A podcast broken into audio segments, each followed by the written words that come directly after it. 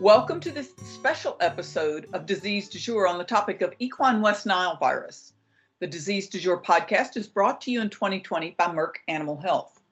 Our guest for this episode is equine veterinarian Maureen Long, who has a DVM, a PhD, and is a diplomate of the American College of Veterinary Internal Medicine.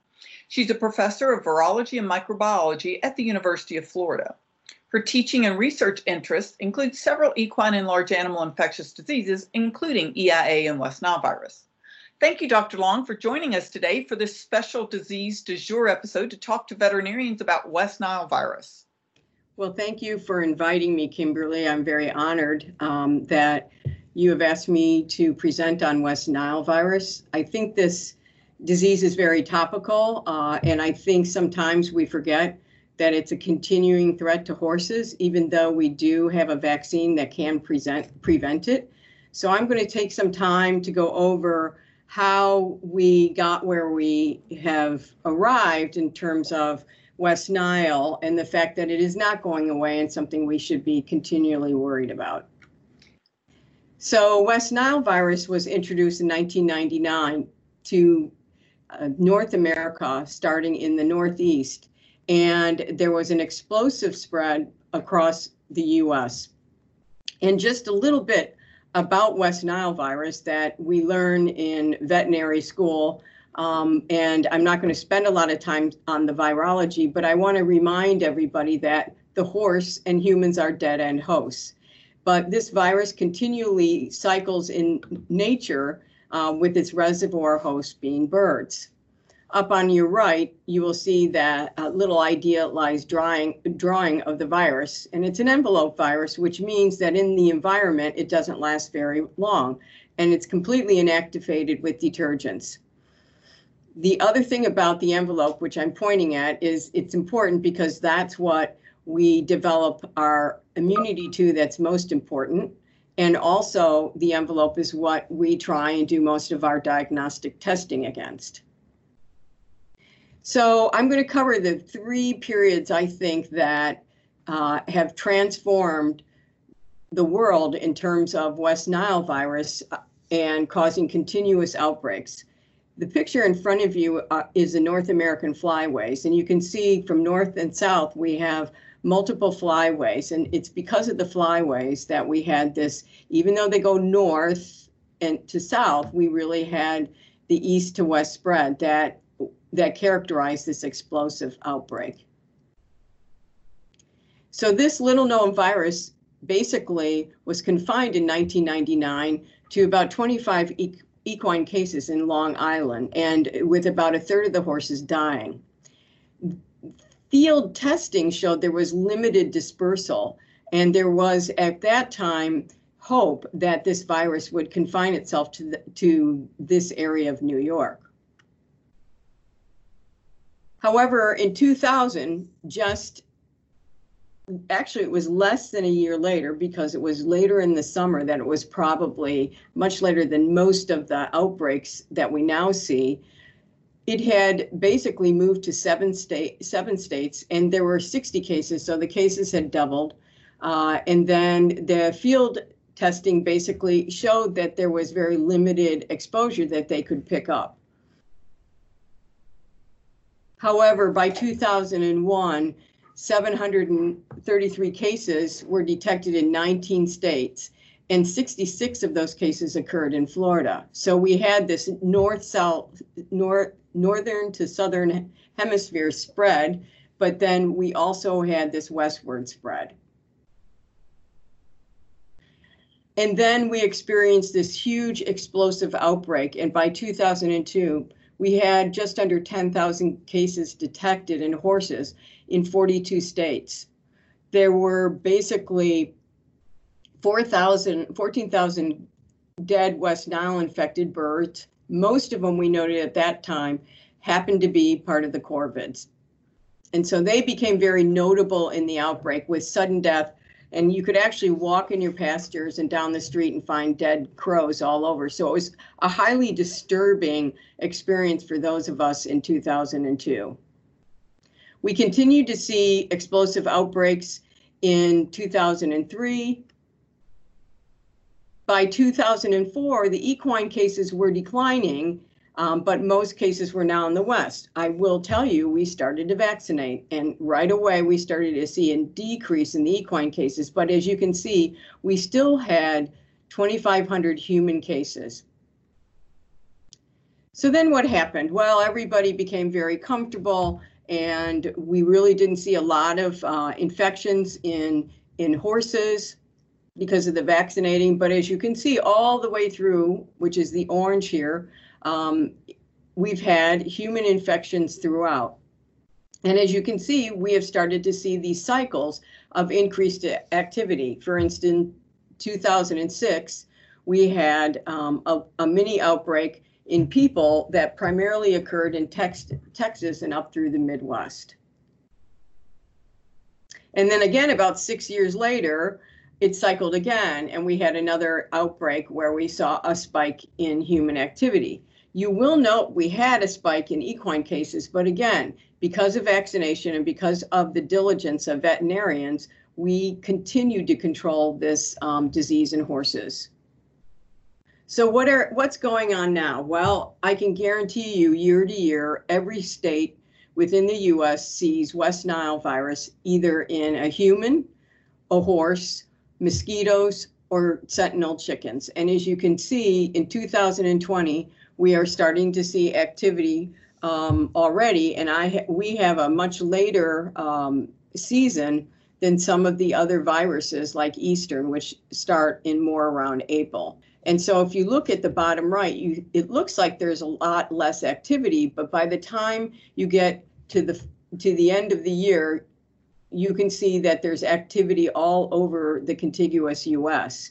And if you look down at the bottom with the bar graph where you see the um, the blue bars, that's actually the human disease going along, and it's been percolating at the same activity, which means there's actually been no decrease in, vent- in environmental cycling. So West Nile is here to stay indefinitely, and it will stay active. And the reason why is that our mosquitoes are super vectors. There is amazing amounts of research into the, the mosquitoes we have, and one of them being C. Tar- C. tarsalis, which is that mosquito that basically carries you around in places like uh, Wisconsin and along the Mississippi River and out west. And that particular mosquito is very, very efficient at transmitting West Nile virus. The other thing is we have these areas with, with a lot of endemic activity that we can hang our hats that we're going to see more activity from year to year. I will note that these are activities you also see, see Eastern equine um, encephalitis in the East. We don't see it in California, but in the South is active up along the upper Midwest. We see key places around Michigan and the Great Lakes, and then New England, we see activity year to year. And California is also always active. And another reason why we probably go, are going to see this indefinitely is that we've had a lot of loss of public health funding. And so that means there's decreased mosquito control and a limited national strategy, uh, which would then have to do with environmental testing, state laboratory testing ability, and differences in testing ability uh, from in as far as the laboratories that are devoted to veterinary testing. And there is a difference. If you look at on your left, this is California, and they do a lot of mosquito sam- sampling, um, less in sentinel chickens. Florida does a lot of sentinel chicken testing, but limited mosquito sampling this difference, while they're both good, at, they're the best, two best, I think, uh, states in the country. This difference, however, will will result in differences in timing of reporting of activity of the virus. So let's just take a look at clinical signs and diagnosis. There is a variety of clinical signs. Uh, one needs to do a complete diagnostic workup. And if you have a fully vaccinated horse, you can rule West Nile virus out in that horse. But the caveat is you must beware of owner vaccinations. So just a little bit, little uh, veterinary school reminder here. Age of horse is really important in this disease. I cannot emphasize vaccine history. If it's an owner uh, owner vaccination history, do not trust it. Uh, one can never be sure about the vaccination. Also, find out who performs the vaccination and what are the other diseases on the farm or the stablemate history. Are there history of recent injections? And what is the local geographic info? So we we can we can predict here in Florida that if there's a big rain event such as we had in with Irma, that within nine days we're going to have a huge mosquito bloom, and what's going to follow that uh, is probably some outbreaks of encephalitis here in Florida. The other thing is West Nile virus mimics a lot of other diseases. So it's important to figure out if is the horse very painful. And that's why I talked about neck injections. I've had a lot of quote neurologic horses present and fi- come to find out they're actually painful. The other rule out I always look for is laminitis because a, la- a laminitic horse sometimes will first present with basically because of the leg shifting lameness, they'll look like they're wobbly. And then what about liver disease? And then one of our West Nile suspects I first saw was actually a broodmare with uterine artery bleed, and she was basically staggering because she had um, lost so much blood inter- internally. These horses will be febrile, but it's often mixed, missed, and it can be very short lived. However, it can be a very, very high fever up to 104 degrees if you should catch it. The hallmark of West Nile are these fasciculations. And as you can see on your right, this horse is kind of jerking around and her muzzle is going about, um, is, is basically going back and forth and going back and forth. She, her eyes are also going and so are her ears are fasciculating. So these fasciculations are very um, prom- prominent. These horses will also have a behavior change. This horse, she was a child's horse and she was very quiet. And once she was uh, infected with West Nile, she became ex- extremely hyperesthetic. This is one of the first horses we ever saw with the fasciculations and you can see his muzzle's going. He's a little hyperesthetic with uh, his body, um, but you can see this this incredible uncontrolled tremor at in his muzzle. There is water in the background. There's a hose in the background that he's hearing and very nervous about, and his ears are flicking back and forth. You will also see the fasciculations on the flank this may not come through as well, but you can see the muscles right there are fasciculating. And they can actually have whole body tremors where they can hardly keep their balance because they're shaking so hard. These horses can have a mentation change besides the behavior change.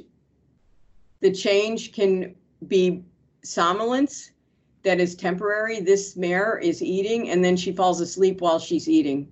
And she stays this way two or three minutes and then starts eating again. And this is what this mare did for about 10 days. She'd fall asleep in her bucket.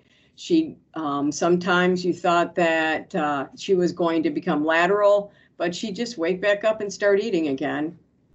The others can be completely um, uh, unresponsive and unable to eat and actually look more like a liver encephalitis horse.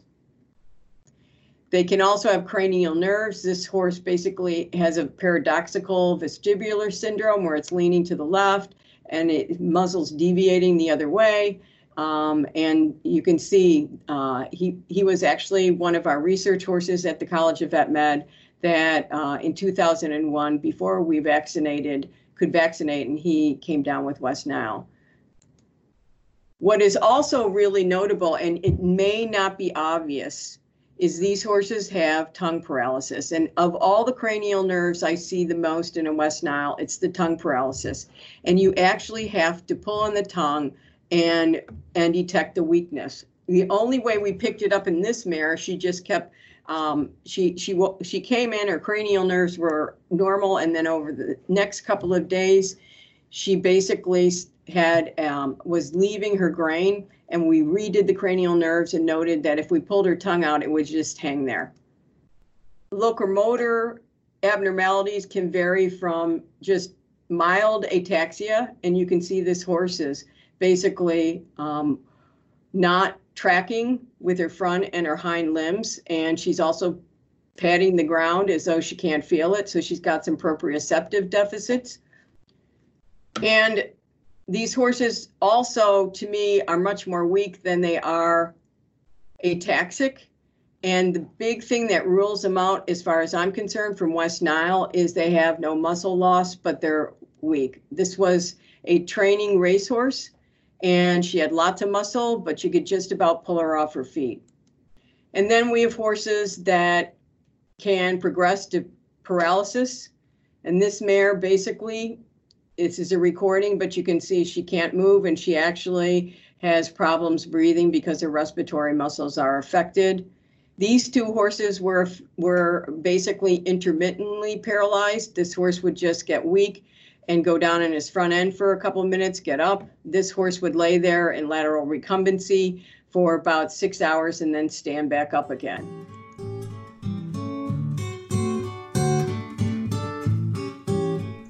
Today's Disease Du Jour podcast is brought to you by Merck Animal Health, makers of Prestige West Nile virus vaccine.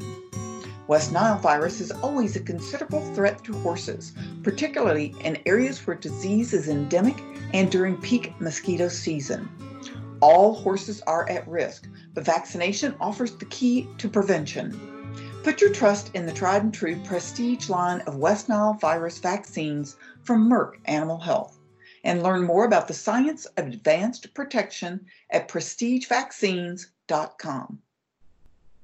We have seen some long term problems. Most horses uh, will recover and will go back to full use. But then we've had we have seen some horses that will develop severe muscle waste, wasting that is progressive, and eventually they can become recumbent. It's likely like in humans where it's a post polio syndrome and the lower motor neurons just die long term. It's really important because this disease mimics other diseases to uh, perform a full workup and think about non-infectious and infectious rule-outs. And also in terms of infectious, remember EHV and triple E. Also never forget about rabies. And then I think probably what this disease mimics the most is EPM. And I think because of that, um, horses are treated probably unnecessarily with EPM because um, they've been put on treatment and not had the proper diagnostics. Wherever possible, of course, full blood work's important, which would include ammonia to make sure um, to rule out liver disease. But wherever possible, CSF te testing is really important. And where we see a lot of triple E, we can pretty much rule it out or in based on the CSF because triple E horses will have um, a primary neutrophilia and then the West Nile horses will have more of a mononuclear, and these are what they look like. And I used to perform all my CSF testing um, and looking at the slides in practice. And so you can do this and get some idea what's going on in that horse. And just um, basically, just to remind you, you're going to see a lot of cells and protein with triple E. You may not see as much with West Nile. It's going to be normal with rabies. And in EHV, you're going to see mostly protein and then a highly colored CSF. So that's why I say that's your first, one of your first basically minimum databases that you should um, uh, perform.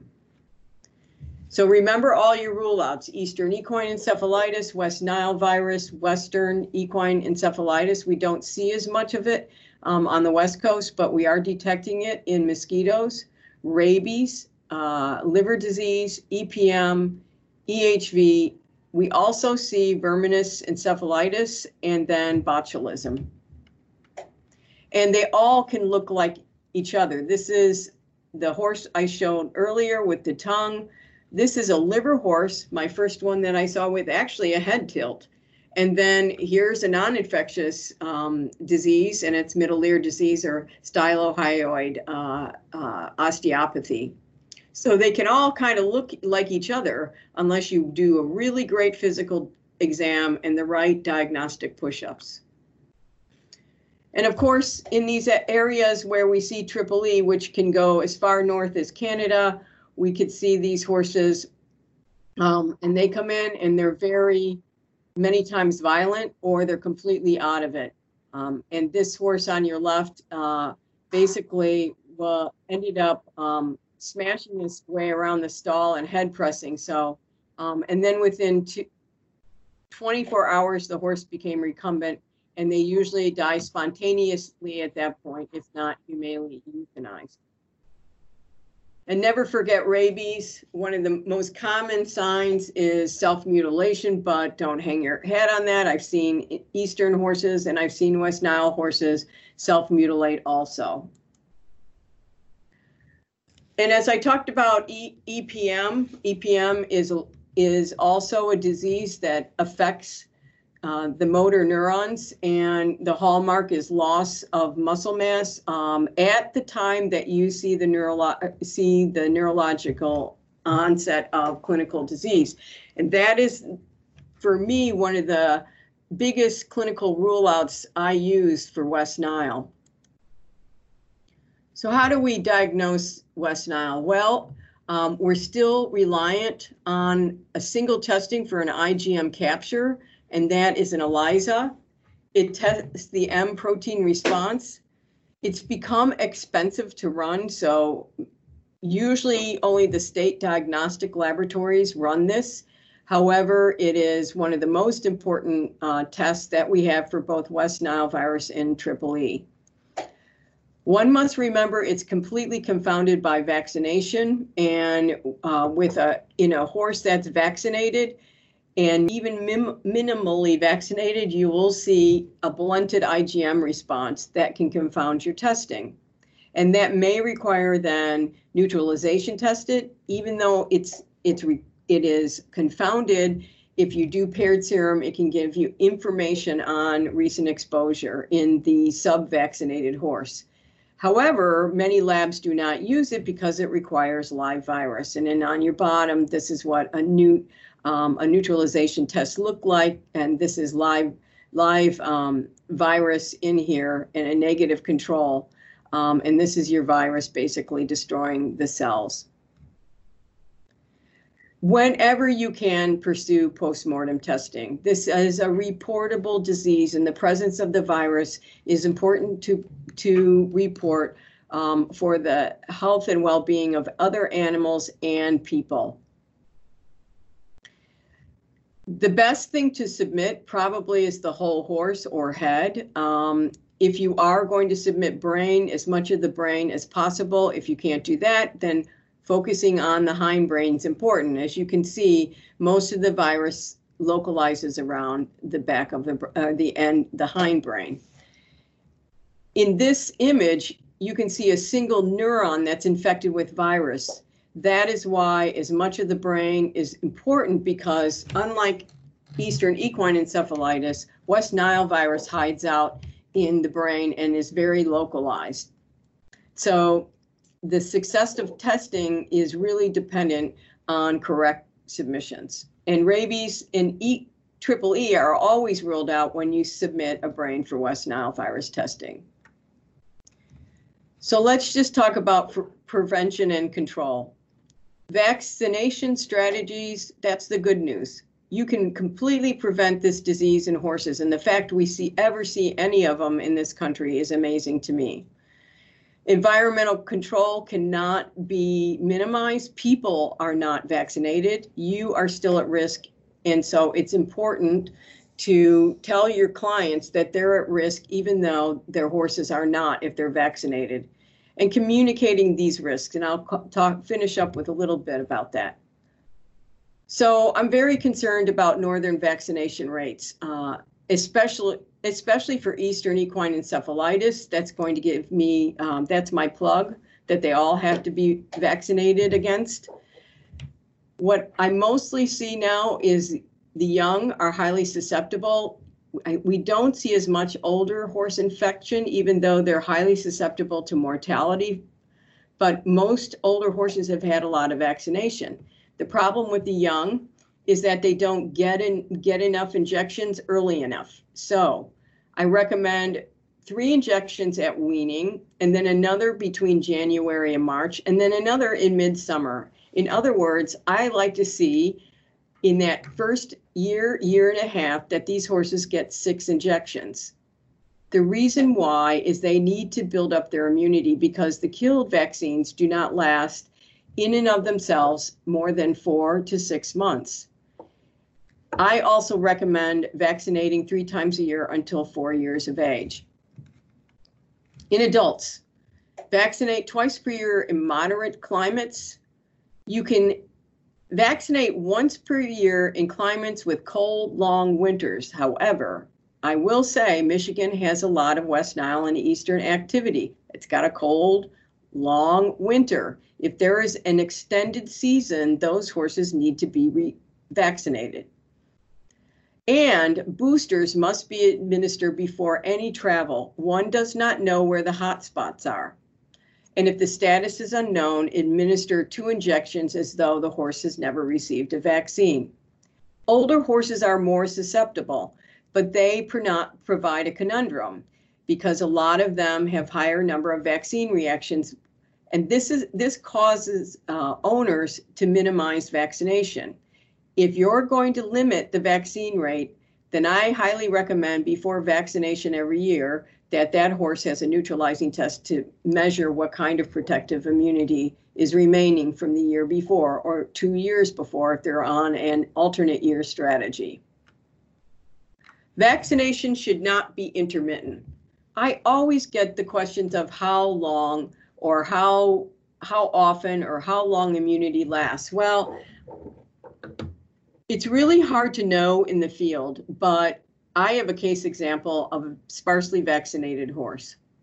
This was a brood mare that was suspect West Nile in 2009 in Ocala, Florida.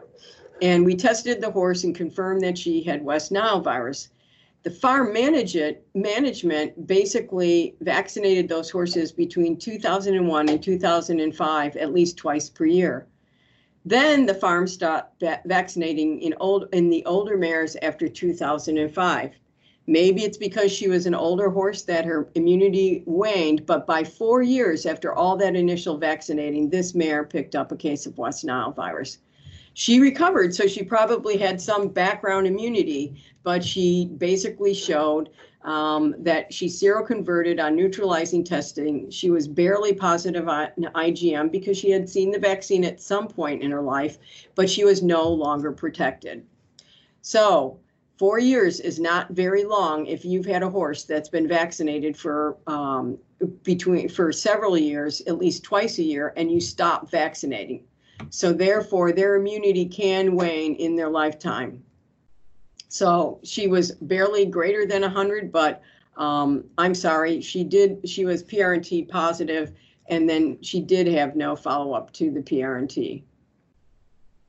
Environmental control. This cannot be minim minimized. Mosquitoes like smelly environments. Remove the manure. If it sits all day, the mosquitoes are going to come in the barn. Also, if you pile it up, if your clients pile it up on the farms, this is mosquito breeding. The minute it rains, there's a nice little puddle there, and they really like to breed in manure water. Um, also, out on the pasture, these become little puddles and they attract mosquitoes. And within 24 hours, you can get a bloom in that water.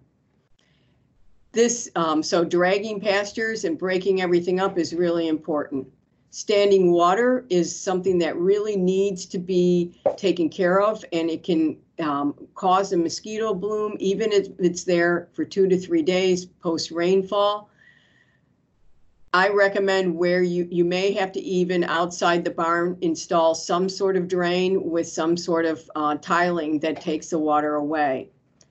And then if the, these are farms with lots of um, uh, man-made um, or natural ponds, then putting in the pond some sort of um, water movement, like a like a waterfall, putting in fish, and then adding some dunks to it uh, will minimize the mosquito activity. And that's all I have today. And any questions, uh, we'll follow up with the podcast. Well, Dr. Long, thank you so much. And just as a reminder to our audience, uh, if you're listening to this podcast and you want to see those videos, and I highly recommend that, then you can go to equimanagement.com and look for the Disease du Jour podcast on West Nile virus, and we will have this presentation available for you to see on the podcast. So on that on that page on Equimanagement. So Dr. Long, thank you so much for being our guest on today's special episode of Disease du Jour, where we have a podcast as well as access to a, a webinar. And we invite our audience to um, come back and listen to more Disease du Jour episodes and make sure we want to thank our sponsor in 2020, Merck Animal Health. So please listen and rate previous and future episodes of Disease du Jour on iTunes, SoundCloud, or Stitcher, or your favorite podcast platform.